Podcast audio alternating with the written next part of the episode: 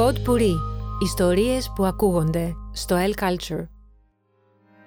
Γεια, είμαι Old Boy. Είναι το podcast «Η διπλή ζωή των ταινιών» από το El Culture και θα μιλήσουμε για τις στενές επαφές τρίτου τύπου του Steven Spielberg. Όσο και αν οι στενές επαφές τρίτου τύπου είναι μια ταινία επιστημονικής φαντασίας, είναι τελικά μια θρησκευτική ταινία. Είναι τελικά μια ερωτική ταινία, είναι τελικά μια υπαρξιακή ταινία, ακριβώς γιατί ο μόλις 30χρονος τότε Steven Spielberg χρησιμοποίησε την επιστημονική φαντασία ως ένα όχημα προκειμένου να αφηγηθεί και να εικονογραφήσει μια ιστορία μέσα στην οποία ο ήρωας βιώνει κάτι που είναι ταυτόχρονα και θρησκευτική πίστη και έρωτας και υπαρξιακή αναζήτηση. Πίστη όχι με τη συμβατική έννοια, έρωτας όχι με τη συμβατική έννοια, υπαρξιακή αναζήτηση όχι με τη συμβατική έννοια. Η πίστα είναι διαφορετική. Η στενή επαφή, το όραμα του βουνού ως τόπου συνάντησης, το διαστημόπλιο, η εξωγήινη είναι το άλλο, είναι ένα βίωμα και ένα κάλεσμα προς το πέραν από μας, το πέραν από το είδος μας και τα όρια μας, το πέραν της ανθρώπινης εμπειρίας και φαντασίας. Στα συμβατικά ερωτικά ερωτευόμαστε έναν άλλον άνθρωπο. Στα συμβατικά μεταφυσικά πλάθουμε τους θεούς μας, κατ' εικόναν την καθομοίωσή μας.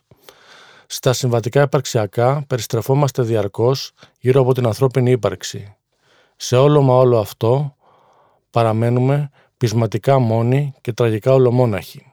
Ακόμη και όταν προσπαθούμε να δούμε μια εικόνα έξω από μας, ακόμα και όταν προσπαθούμε να συντονίσουμε τη δική μας με αυτήν του πλανήτη τον οποίο κατοικούμε και των άλλων έμβιων όντων του, παραμένουμε στην αντίληψή μας κυρίαρχοι και τελικά μόνοι. Ο τρόπος με τον οποίο φερθήκαμε στο φυσικό περιβάλλον και στους εαυτούς μας δεν έχει να συγκριθεί με τρόπους άλλων έλογων όντων και άλλων πολιτισμών. Ο κόσμος στον οποίο ζούμε είναι ο μόνος γνωστός κόσμος. Αν όμως εμφανίζονταν ποτέ εξωγήινοι, θα ήμασταν αναγκασμένοι να παίρναμε σχεδόν τα πάντα γύρω από την ύπαρξή μας, τον τρόπο μας και τον κόσμο μας από την αρχή.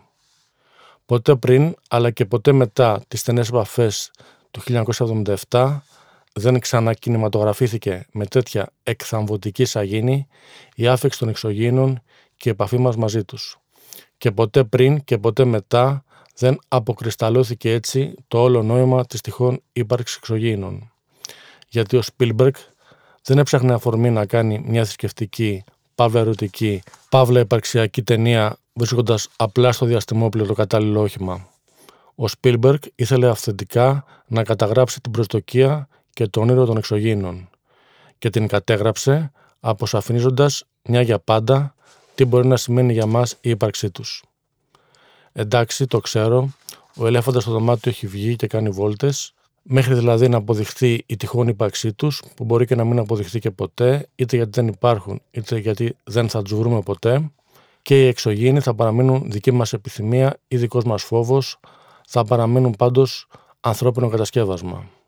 Αλλά πρώτον, ο Σπίλμπερκ επιλέγει εδώ να τους δει ως επιθυμία αντί ως φόβο, ενώ ο φόβος είναι πάντα πολύ πιο δελεαστικός η κινηματογραφική απεικόνηση, γιατί η καταστροφή είναι κάτι που μπορούμε να διαχειριστούμε, να φανταστούμε και να αναπαραστήσουμε πολύ πιο εύκολα από το δέος. Και δεύτερον και κυριότερο, ακόμα και έτσι να είναι, ακόμα και αν παραμένουμε ολομόναχοι, ακόμα και αν μέχρι αποδείξεις του εναντίου και το άλλο των άλλων πολιτισμών, των άλλων έλογων όντων, των άλλων τρόπων και των άλλων κόσμων στο μυαλό μας είναι, όσο παραμένουμε ως ανθρωπότητα μόνοι, νιώθουμε μια στάλα λιγότερο μόνοι, έχοντας στη συναισθηματική μας κληρονομιά τις στενές επαφές τρίτου τύπου.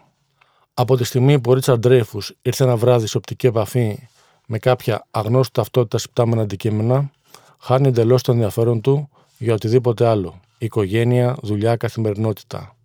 Ξέρει ότι είδε στον νυχτερινό ουρανό ένα θέαμα που τον μάγεψε και που δεν μπορεί να το εξηγήσει. Πρέπει να μάθει τι ήταν. Πρέπει να καταλάβει τι ήταν. Δεν μπορεί να το αφήσει να περάσει έτσι. Δεν μπορεί να το προσπεράσει και να συνεχίσει τη ρουτίνα του, σηκώνοντα τους ώμους ψηλά. Και σαν να μην έφτανε η οπτική επαφή, στο μυαλό του έχουν αρχίσει να σφινώνονται εικόνες από ένα σχήμα. Είναι το σχήμα του βουνού που στο τέλος της ταινίας θα προσγειωθούν τα πλάσματα από τον άλλο πλανήτη. Αλλά αυτός δεν ξέρει ακόμα ούτε ποια ακριβώς μορφή έχει το σχήμα, ούτε τι σημαίνει. Παθαίνει λοιπόν μονή και προσπαθεί να το φτιάξει. στον αφρό ξερίσματος στα μαξιλάρια του στο οικογενειακό τραπέζι. Τρώνε όλοι μαζί και ξαφνικά μπροστά στα μάτια της ευρώτη γυναίκας και των παιδιών του αρχίζει να πειράζει το πουρέ, επιχειρώντας να του δώσει τη σωστή μορφή. Η ανάγκη του να βρει τη σωστή μορφή του σχήματος μεγαλώνει και σταδιακά θα φτάσει να γεμίσει το σαλόνι του με χώμα και τούβλα για να φτιάξει ένα μεγάλο κτίσμα. Ο Ντρέιφου καταλαμβάνεται από ένα είδου ενθουσιασμού που ξεπερνά τα ανθρώπινα μέτρα, από μια προσμονή για τη συνάντηση με κάτι άλλο, με κάτι έξω από εμάς, με κάτι που ακόμη και αν δεν έχει απαντήσεις για το τι είμαστε, ανοίγει παράθυρο σε έναν κόσμο, τον οποίο μέχρι να το συναντήσουμε, νομοποιείται να μας κάνει να προσδοκούμε από αυτόν τα πάντα και με το πιο φλογισμένο πάθος. Μάθαμε να συνδέουμε τον Spielberg με ένα είδος πιο οικογενειακής ψυχαγωγίας, να τον θεωρούμε έναν κινηματογραφικό δημιουργό για τις πλατιές μάζες και όλη την οικογένεια. Λίγες όμως ταινίες έχουν φερθεί στον θεσμό της οικογένειας όπως οι στενέ επαφές. Το σπίτι του ήρωα που υποδίεται ο Ντρέιφους, του Ρόι Νίρι, με τα τρία μικρά παιδιά, δεν είναι και το πιο ευχάριστο μέρος του κόσμου. Περισσότερο φέρνει σε ένα μικρό κολαστήριο. Και η αλήθεια είναι ότι από την αρχή, πριν ακόμα την επαφή, ο ήρωας μοιάζει χαμένος στις σκέψεις του. Και μετά την επαφή, ο Ντρέφους αναδεικνύεται σε έναν αντιήρωα του μικροαστισμού, στον απόλυτο αντιμικροαστό, σε έναν κάκι του οικογενειάρχη. Κοίτα πώς αφήνεται. Κοίτα πώς παραδίδεται στην αιμονή του. Κοίτα πώς την αφήνει να το σαρώσει, με αποτέλεσμα να σαρώσει και ο ίδιος τα πάντα στο πέρασμά του.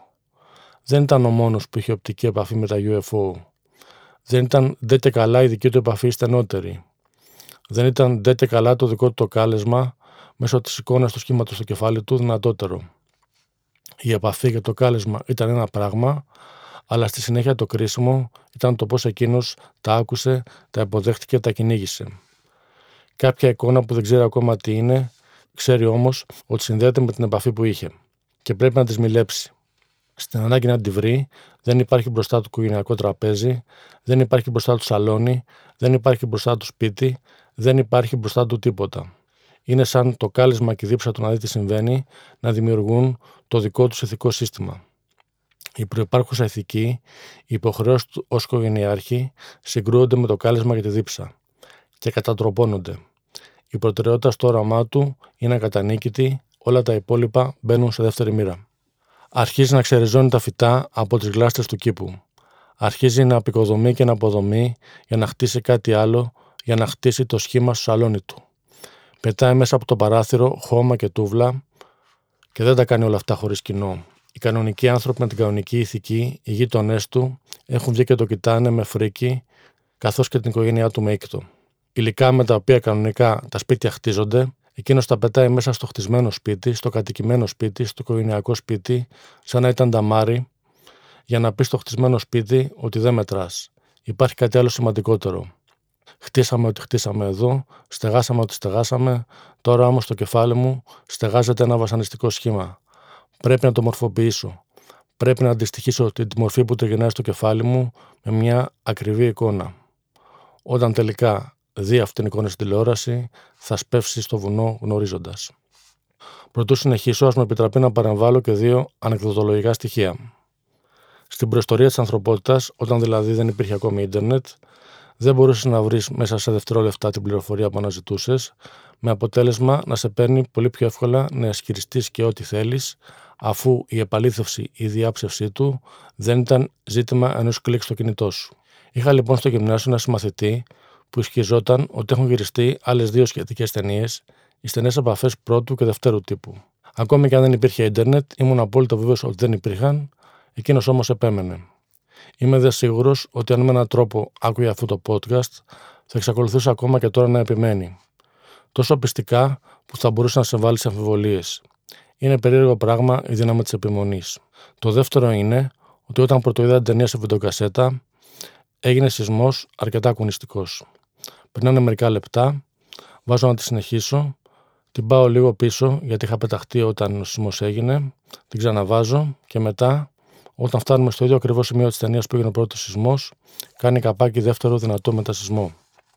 Είναι η σκηνή, και κάπου εδώ κλείνει η παρένθεση, που ο Ντρέιφου με τη Μελίντα Ντίλον κατευθύνονται προς το σημείο συνάντησης με τους εξωγήνου, ενώ οι δρόμοι έχουν ερημώσει και αγελάδες κοίτονται στο έδαφος, επειδή υποτίθεται ότι στην περιοχή έχουν απελευθερωθεί τοξικά αέρια λόγω ατυχήματος. Όχι μόνο η οικογένεια λοιπόν δεν είναι ένα ωραίο μέρος, όχι μόνο ένα αστυνομικό αυτοκίνητο θα πέσει να γκρεμώσει μια καταδίωξη, αλλά και η κυβέρνηση είναι μια δύναμη που θα πει τερατώδη ψέματα και θα παραμυθιάσει και εκτοπίσει προσωρινά τον πληθυσμό για να μπορέσει να παίξει μόνη της με τους εξωγήνου σαν υπεύθυνος ενήλικος. Τα παιδιά, οι πολίτες, δεν χρειάζεται να ξέρουν. Τα παιδιά, οι πολίτες, θα ήταν εξαιρετικά επικίνδυνο να ξέρουν. Σε αυτό το στάδιο τουλάχιστον θα χειριστούμε την υπόθεση αποκλειστικά εμείς, οι ενήλικοι, η κυβέρνηση.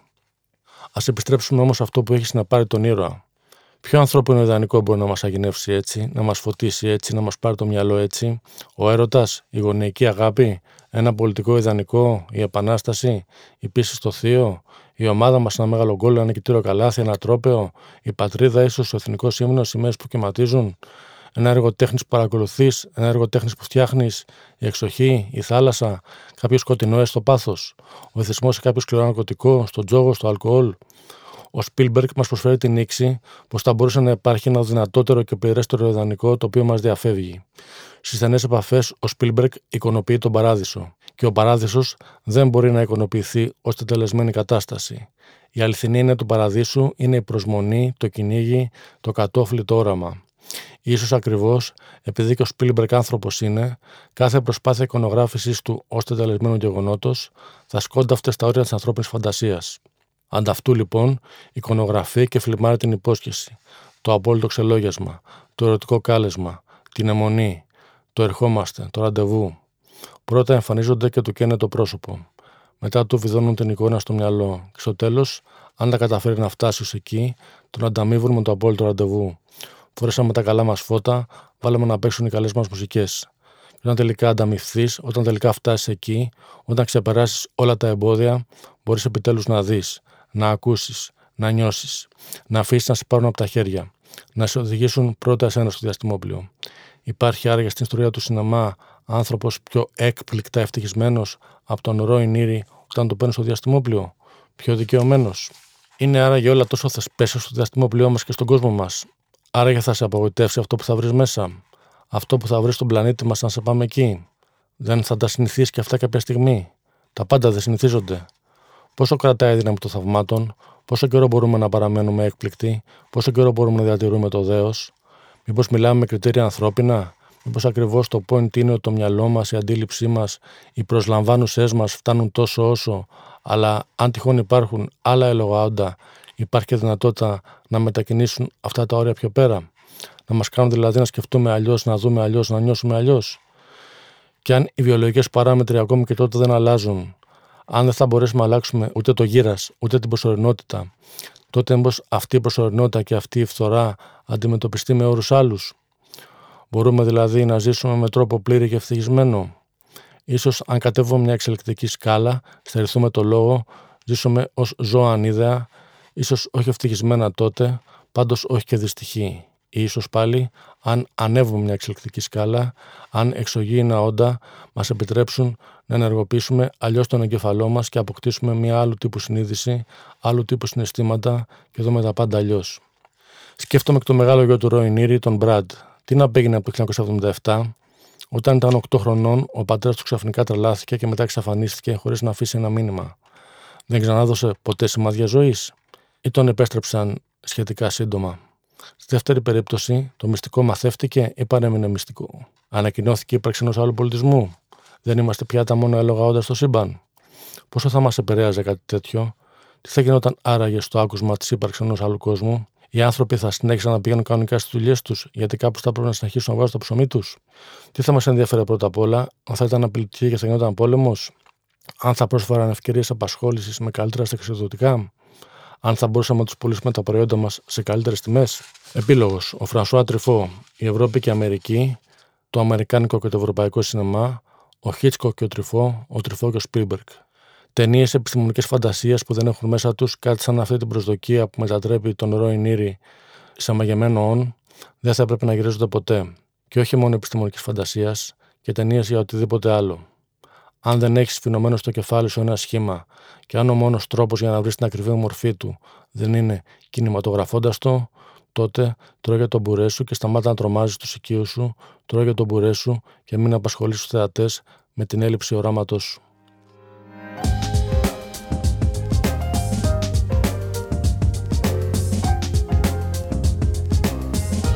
Pod Puri. Ιστορίες που ακούγονται στο El Culture.